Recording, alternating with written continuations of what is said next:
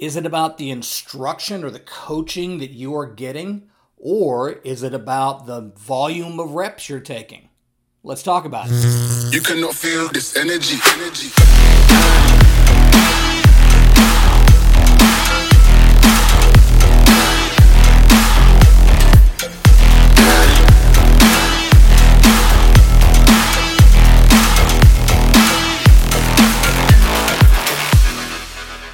This is kind of that age-old question that we uh, that we get a lot.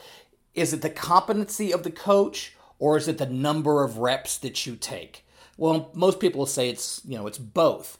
But if you look at kids coming from the islands, those Latin players, they don't get a great deal of awesome coaching, but they get massive repetitions. And then you've got a lot of American kids who get lots of coaching, but they have to pay for it and it's very expensive, so they don't get too many reps with that coach. So it's a little bit of a blend, but it's how it's blended together that really makes the difference. So I'm going to cut away to a segment of a podcast episode I did with a with a gentleman that I coached with in college, Jeff Hogan, who's an absolute legend. And he's going to talk about his coaching career a little bit in pro ball, working with a highly talented player, and your moms and dads will probably know the name Lance Parrish. He was an absolute stud, all-star, all that kind of stuff. And Jeff got to work with him in the minor leagues and work with him on this massive rep and directed instruction kind of concept that made him the player that he was. Now, make sure that you stick around to the end because I'm going to tie this whole thing up so it's easily understandable and give you some takeaways that you can apply on your field. Pro ball, and I coached in the rookie league in the Appalachian League in, in Bristol, Virginia. And we had Lance Parrish, who was a first round pick. We had Mark, we had players that Fidrych, went, Mark went to the big leagues. Uh-huh. And when these guys, well, when spring training, when they're early, you know, in June, whenever they called it the second spring training, you're out there. I never worked so hard in my life teaching and coaching infield mechanics, throwing mechanics, wearing bat planes, you know, uh, an approach into play, of, you know, Yeah. hit to fit your abilities, do all the things. And you would think that this guy got money from a scout that gave him forty, fifty thousand dollars that he know, he doesn't know. You have to teach. You have to teach him. You can't assume. No, it's I never realized. I thought, well, I'm going to coach pro ball. I had no clue how much goes into Yeah. the building and preparing a guy to be a big league player, for example. Right. It's huge. And it's and again, you taught me this. I go back to it. There's a a, a huge difference between swinging and hitting. Yeah. And we talk to our guys the same way. Every good hitter knows how to swing the bat, but not everybody that can swing the bat can be a good hitter. So the mechanics, you know, all tied into that, the elbows and the knees and all. So you get guys in pro ball like Lance Parrish, Mhm. incredible athlete, Yep. you know, freakishly strong. Mhm. Now you have to teach him to take his swing and adapt it, put an approach with it, hit to your situation. Now the nuance, that gamesmanship, that savvy, the approach, that's hitting.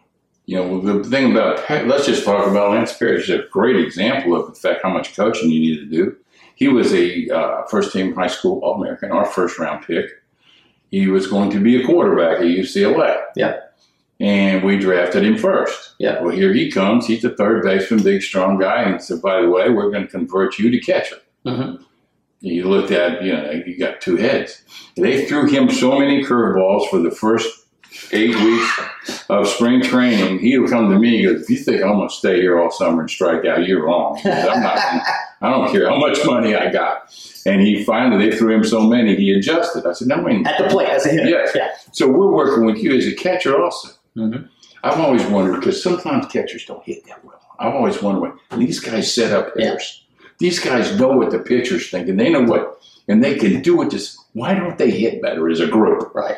And so he started learning to catch, and then he picked up. Well, they're setting me up. This is how they're getting me out. Yeah. Now, and he played what 18 years in the big leagues. Well, at a No, very high was level. Still, and he Very was an excellent catcher. Excellent. And he absolutely, when he first got there, They called him reject. The ball just jumped out of his glove. It hit his glove and went over there. Right, right. And we were just trying. He'd go play third, but he was working on catching. He'd been playing third again. We were working him in, working him in. And all of a sudden, he just this guy just got softer hands. He got very comfortable back there. He's a great leader.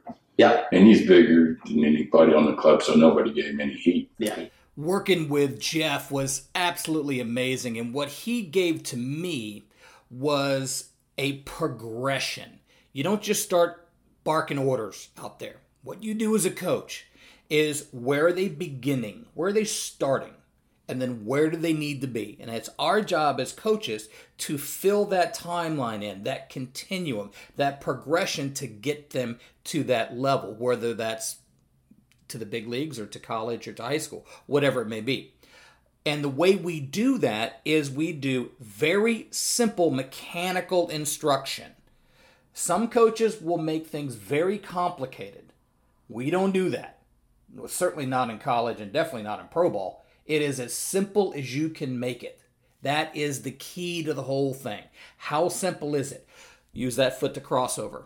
That's your first step. Your toe goes that way.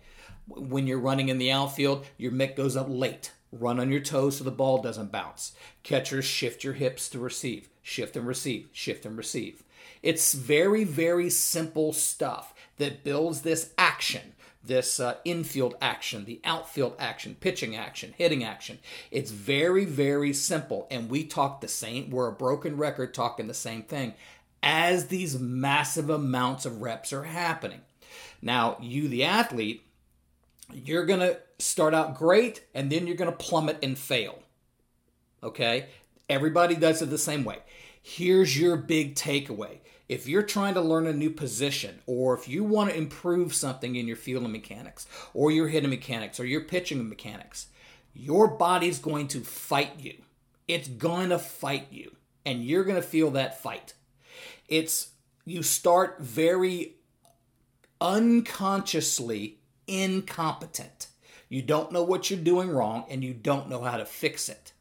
And you want to get where you're unconsciously competent, where you don't have to think about it anymore. It just happens. You'll know that as muscle memory. And muscle memory is a little bit of a misnomer. Your muscles don't have memory, your brain has memory. So it's the brain that's doing the, the work through the body.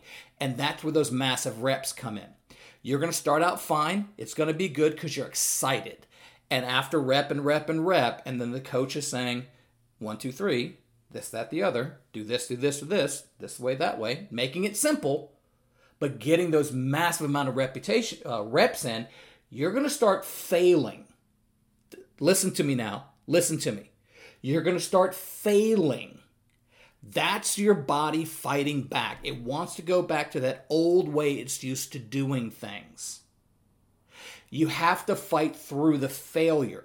Your body's naturally going to do that. It doesn't want to change. It's called pruning and sprouting. It's basic neural mapping. You're pruning away the old mechanics that aren't useful anymore. And what you're doing is you're trying to sprout new muscle memories or new mechanics replacing them. And they fight. Pruning and sprouting and pruning and sprouting and pruning and sprouting. You're going to have a good day, then you have a terrible day. You're going to think you have it, then you go to the game and you don't have it. And you're going to fight through that progression of being unconsciously incompetent, don't know what I'm doing and don't know how to fix it, to, okay, I know what I'm doing wrong, but I don't know how to fix it, to, I know what I'm doing wrong and I know how to fix it, but I got to think about it. And finally, where you're just unconsciously competent, going, I know exactly what I'm doing and I don't have to think about it at all. So you're going to go through this process. And again, this is your big takeaway. It's going to take simple, directed feedback. One, two, three, four, five, six, whatever it is, through that massive uh, continuum of reps, and you're going to fail in the middle. You're going to fail a lot. You're going to want to quit. Stick with it, stay with it. Enough reps, enough good, simple feedback. Eventually, you'll get where you're just unconsciously competent, and it is now then muscle memory.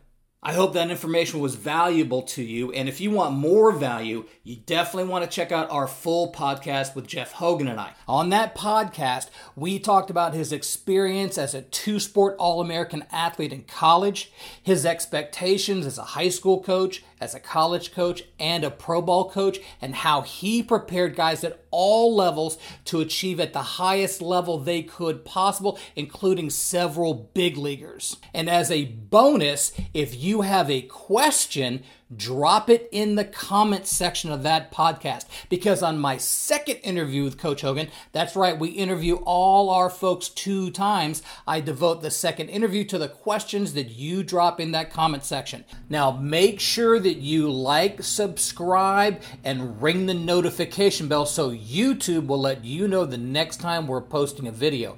And to make it easy for you to find the podcast with Coach Hogan and I, I put the link in the description. So click on that link, watch that podcast, and put your questions in the comment section. And on my second interview, I'll be sure to ask them. One last thing be sure to check out luposbaseball.com. That's my brand new website. On that website, you will be able to check out all the resources that we have to help you take your game to the next level. I write a blog, I've got a book out, there are free courses, including an IHP course, which is an individual hitting process that'll help you take your hitting to the next level. I put a link in the description below that'll take you to luposbaseball.com where you can check out all of those awesome resources. And maybe one day you'll make one of our highlight reels. We'll see you on the field.